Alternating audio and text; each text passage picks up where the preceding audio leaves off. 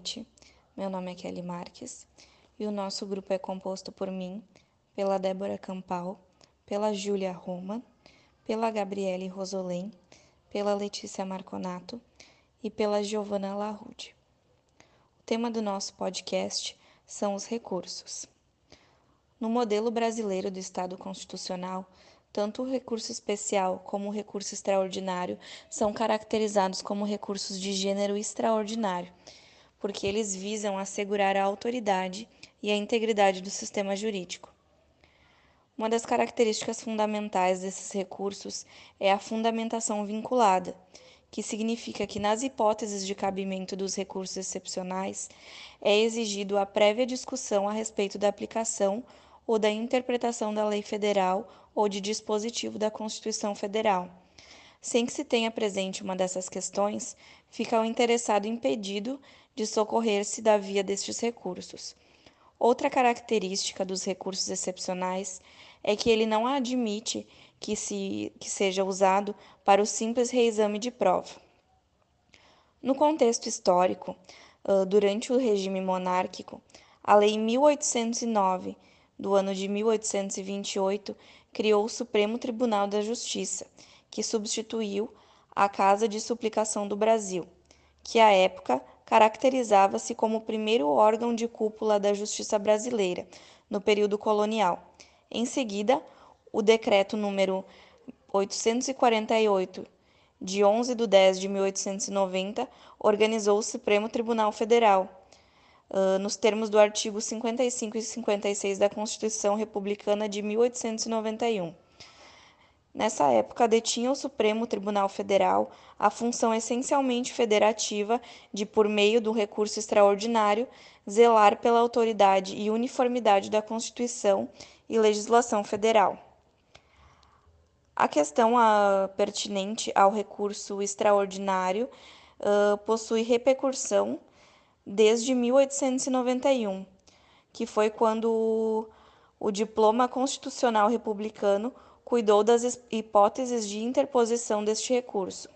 O artigo cinquenta e nove, inciso terceiro da Constituição Federal, determinava o cabimento do recurso quando se questionava sobre a validade ou a aplicação de tratados e leis federais e a decisão dos tribunais dos estados, uh, ou quando a, a decisão dos tribunais dos estados fosse contra a Constituição Federal.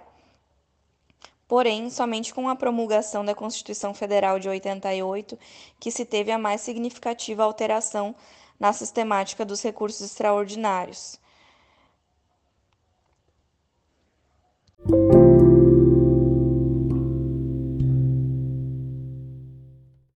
Eu sou Giovanna Larrude e eu vou explicar alguns pontos sobre o recurso de apelação. Tem por objetivo reapreciar a matéria de fato e de direito, cabível inclusive quando houver provas novas. Então, a apelação visa corrigir um erro injudicando, reformando a decisão, ou um erro improcedendo, anulando aquela decisão. Então, a apelação ela é um recurso contra decisões definitivas e ela devolve ao tribunal amplo conhecimento da matéria.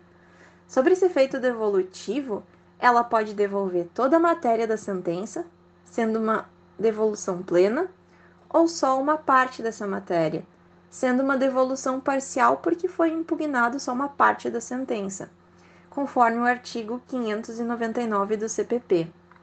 Alguns detalhes, eles devem ser observados. A apelação está prevista nos artigos quinhentos e noventa e três a seiscentos e três, e alguns outros aspectos procedimentais estão previstos nos artigos seguintes que tratam do julgamento de outros recursos. É importante pontuar que há procedimentos distintos no recurso de apelação conforme a pena aplicável ao crime. Há um procedimento ordinário para apelação nos casos de crime punido com reclusão, conforme o artigo seiscentos e treze do C P P. E há uma apelação sumária para os crimes apenados com detenção, conforme o artigo seiscentos e dez. Ainda também há apelação na Lei nove mil e noventa e nove de noventa e cinco, que é a lei do J E C e possui regras próprias, no caso de infrações penais de menor potencial ofensivo. Então, essa lei prevê o cabimento da apelação contra a sentença que homologa a transação penal, nos termos do artigo setenta e seis, parágrafo quinto, e também prevê no artigo oitenta e dois, apelação contra a sentença que rejeita denúncia ou queixa. Voltando ao C P P, o artigo quinhentos e noventa e três traz um rol de situações que admitem a interposição de apelação sempre no prazo de cinco dias. Então, essas hipóteses de cabimento estão previstas nos incisos. O inciso um prevê que se apela contra sentenças definitivas de condenação ou absolvição proferidas por juiz singular. Elas são terminativas de mérito, acolhendo a imputação feita na denúncia ou na queixa, no caso de sentença condenatória, ou rejeitando a imputação, no caso de sentença absolutória. O Nucci, ele explica que o réu pode apresentar apelação contra uma decisão absolutória desde que ele busque alterar o dispositivo da sentença. Por exemplo, se o juiz absolve o acusado por insuficiência de provas, nada impede que a vítima ingresse com uma ação civil, pleiteando indenização pelo cometimento do pretenso crime e reinaugurando a fase probatória. Entretanto, se o juiz absolve o acusado por ter agido em legítima defesa, a vítima nada mais pode requerer na esfera civil. Ou seja, a troca de inciso do artigo trezentos e oitenta e seis, relacionada à absolvição, tem repercussão direta na ação civil para reparar o dano causado pela conduta penal e também tem repercussão na apelação. O inciso dois do artigo quinhentos e noventa e três é outra hipótese de apelação contra decisões definitivas ou que tenham força disso, nos casos que não sejam abrangidos por recurso em sentido estrito. Então, o inciso dois ele prevê apelo uh, contra decisões que não julgam o mérito da pretensão punitiva do Estado, mas acabam colocando fim a uma controvérsia surgida no processo principal ou incidental, podendo ou não extingui-lo. São chamadas decisões interlocutórias mistas. Por exemplo, apelação contra a decisão de ofício do juiz que extingue o efeito por reconhecer exceção da coisa julgada, ou decisão definitiva apelada que coloca fim ao procedimento incidente, com procedência ou não da restituição da coisa apreendida, como prevê o artigo cento e vinte, parágrafo primeiro do C P P.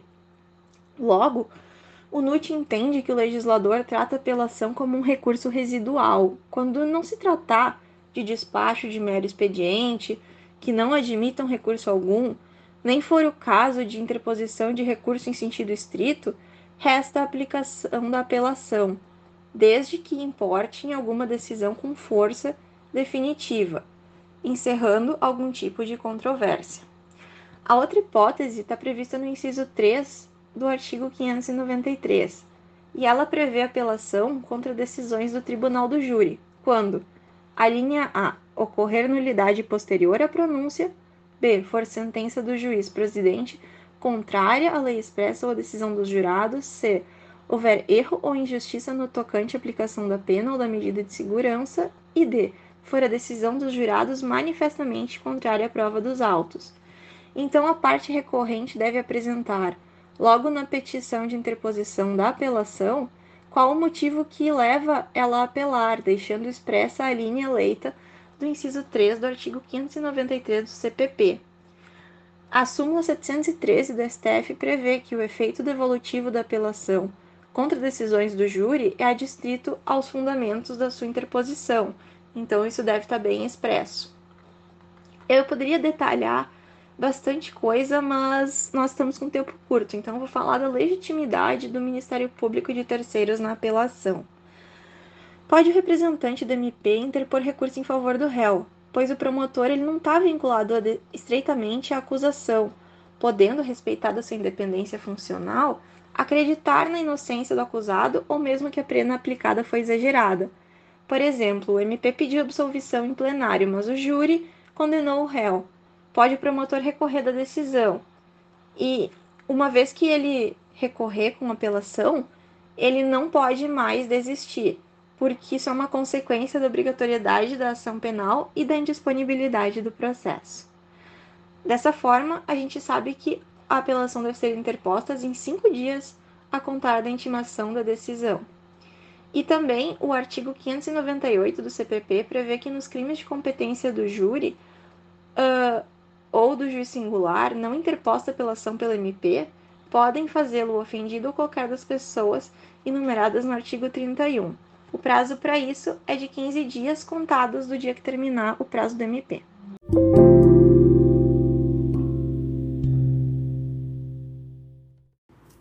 Boa noite, meu nome é Júlia Holman e eu vou falar a respeito dos recursos excepcionais.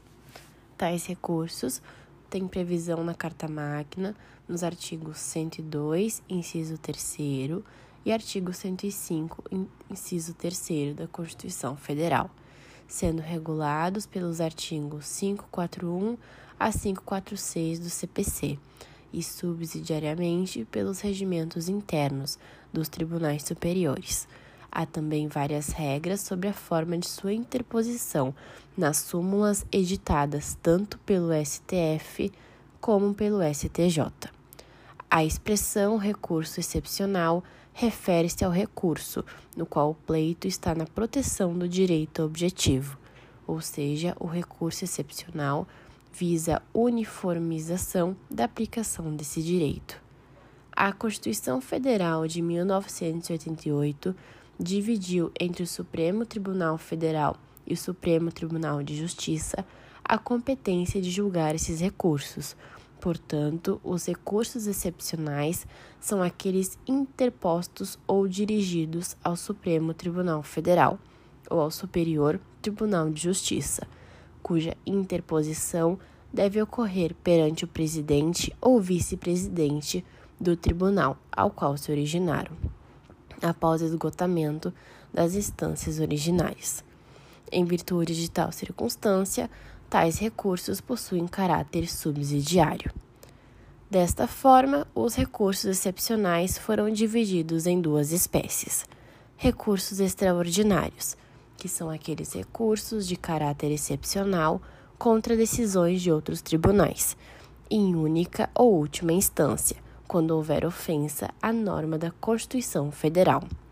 Esses recursos visam uniformizar o direito constitucional e cabe exclusivamente ao S T F. Portanto, assim como preceitua o artigo cento e dois da Constituição Federal, esses recursos são cabíveis contra decisão de única ou última instância, quando a decisão recorrida, em se tratando de recurso extraordinário, contrariar dispositivo da Constituição, declarar a inconstitucionalidade de tratado ou lei federal, julgar válida lei ou ato de governo local contestado em face da Constituição, julgar válida lei local contestada em face da lei federal, bem como, conforme previsão do parágrafo terceiro do artigo cento e dois do inciso três, o recorrente deverá demonstrar a repercussão geral das questões constitucionais discutidas no caso, nos termos da lei, a fim de que o tribunal examine a admissão do recurso, somente podendo recusá-lo pela manifestação de dois terços de seus membros. A outra espécie seriam os recursos especiais, os quais visam uniformizar o direito infraconstitucional e cabem exclusivamente ao S T J. De acordo com o artigo cento e cinco da Constituição Federal, são cabíveis quando a decisão proferida pelos tribunais regionais federais ou pelos tribunais dos estados, do Distrito Federal e territórios contrariar tratado ou lei federal, ou negar-lhes vigência, julgar válido ato de governo local contestado, em face de lei federal, e der à lei federal interpretação divergente da que lhe haja atribuído outro tribunal.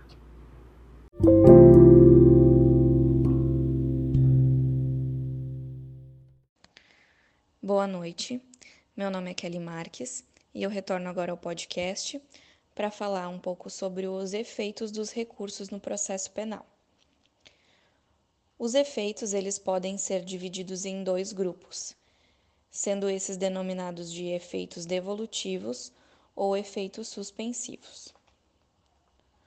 Os efeitos devolutivos são car- caracterizados por permitirem que o judiciário reexamine uma questão que já foi decidida.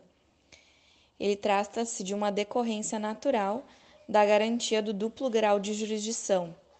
E todo recurso possui efeito devolutivo, pois ele é um efeito inerente ao próprio direito de recorrer. Em relação ao efeito suspensivo, a decisão não produz efeitos enquanto o recurso não for julgado. No processo penal, existem três recursos que possuem tal efeito suspensivo, sendo eles o recurso em sentido estrito, o agravo em execução e a carta testemunhável.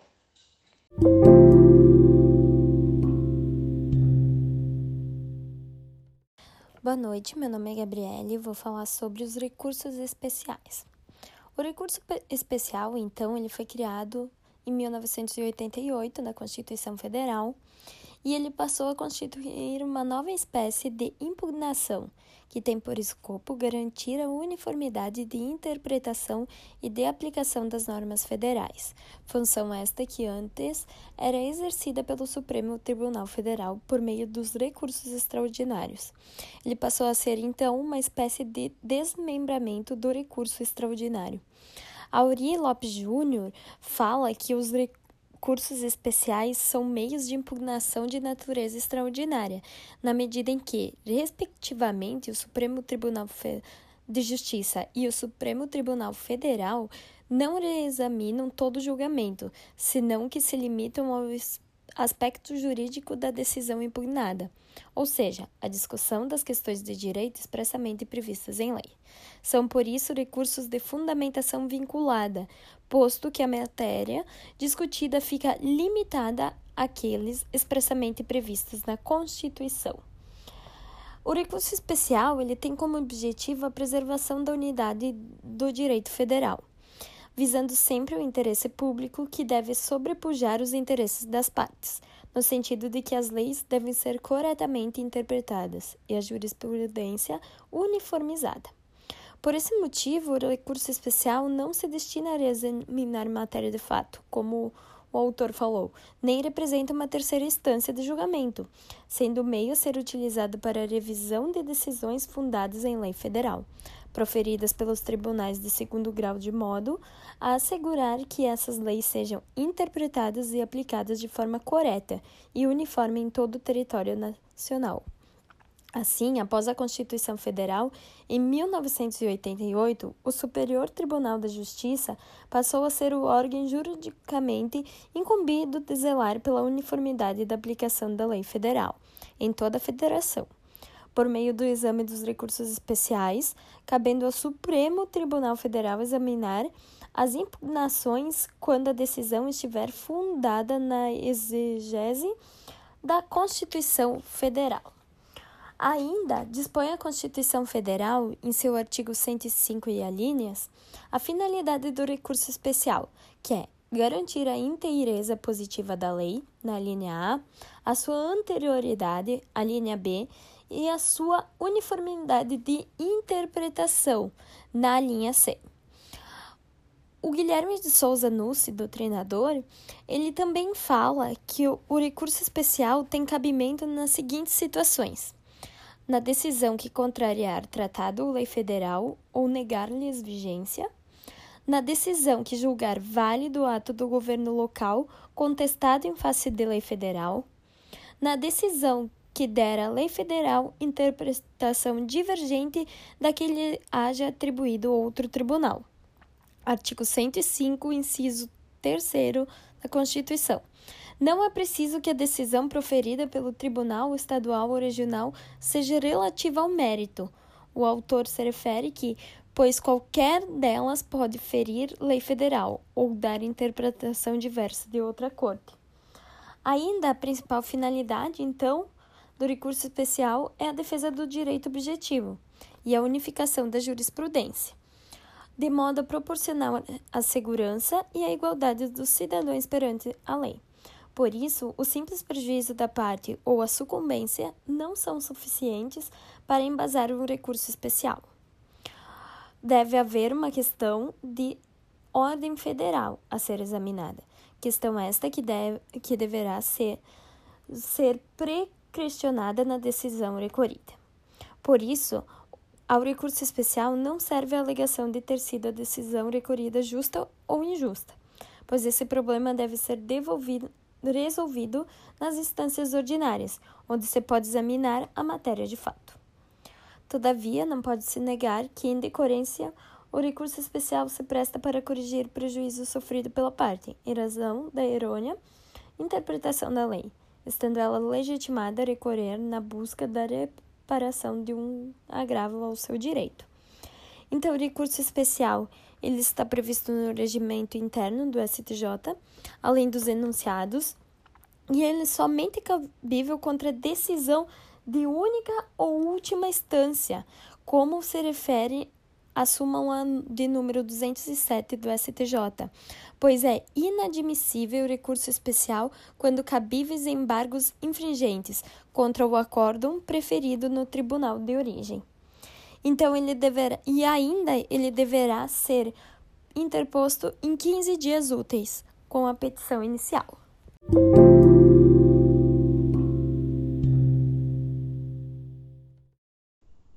Me chamo Débora e eu vou falar um pouco sobre o juízo de admissibilidade ou prelibação, termo que a doutrina também usa. Eu utilizei como base os ensinos de Norberto Avena para fazer esse estudo e eu indico esse doutrinador para complementar o assunto em questão, pois eu acho que ele ensina de uma maneira bem clara e de fácil compreensão.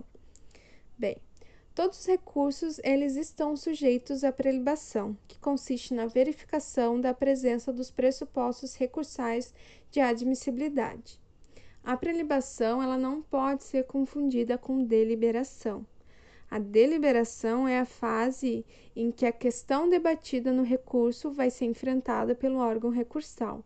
Então, o juízo de prelibação, que é aquele juízo de admissibilidade do recurso, ele antecede, obviamente, o juízo de deliberação, que é o juízo de mérito do recurso. Então, primeiro tu analisa se o recurso atende aos pressupostos e depois de admitido, vai ser então deliberado, vai ser verificado o mérito da questão. A maioria dos recursos possuem duas verificações.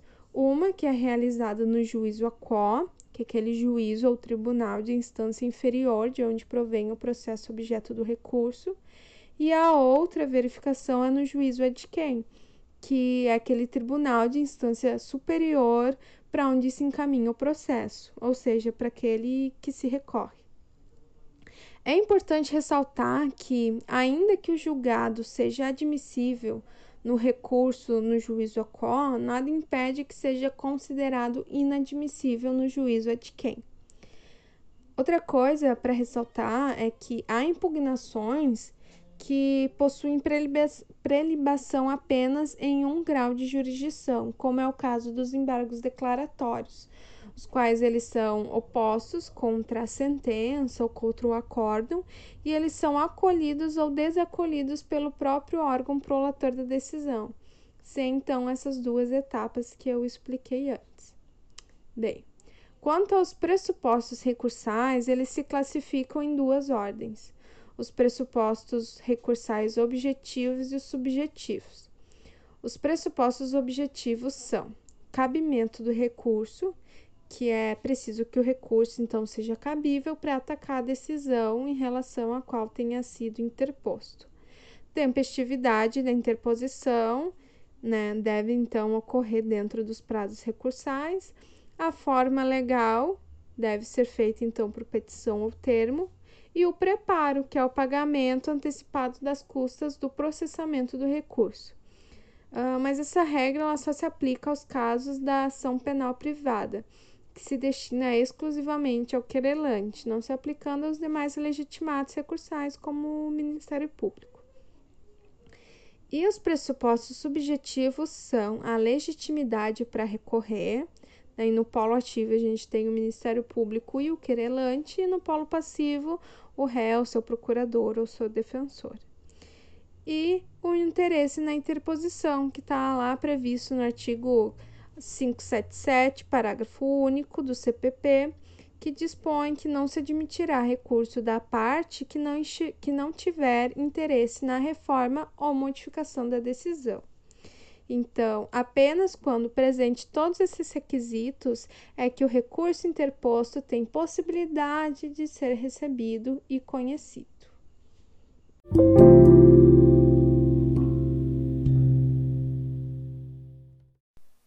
Bom, para encerrar o nosso podcast, eu, Letícia Sartor Marconato, irei realizar alguns comentários sobre o tema tutela de urgência recursal e juízo de admissibilidade dos recursos excepcionais. É importante frisar que, para que se chegar às conclusões que as colegas apresentaram anteriormente, se passou por longas discussões doutrinárias e jurídicas.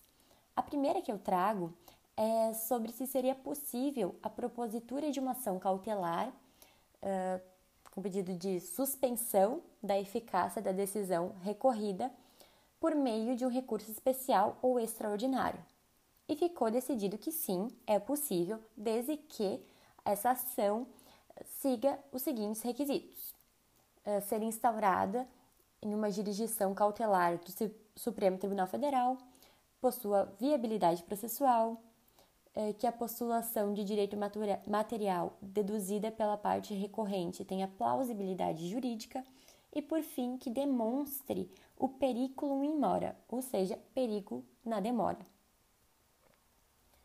Ademais, outro tema que, além de ter grande discussão, trouxe insegurança jurídica, é a respeito de ser possível uh, a propositura de uma ação cautelar, uh, visto que o recurso ainda não teria sido interposto ou admitido pelo juízo de admissibilidade. O S T J e o S T F, eles tinham opiniões diferentes e algumas vezes admitiam o recu- o, a ação e em outras não. Pondo fim a essa discussão, o S T F uh, sumulou, através da súmula seiscentos e trinta e quatro, que não compete ao Supremo Tribunal Federal conceder medida cautelar para dar efeito suspensivo a recurso extraordinário que ainda não foi objeto de juízo de admissibilidade na origem. Sendo assim, o recurso segue a ordem mencionada pela colega Débora. Ademais, na súmula seiscentos e trinta e cinco, o S T F ainda determinou que cabe ao presidente do tribunal de origem decidir o pedido de medida cautelar quando o recurso extraordinário ainda está pendente do seu juízo de admissibilidade. Sendo assim, são essas as breves constatações a respeito do tema e encerro o nosso podcast. Muito obrigada pela atenção.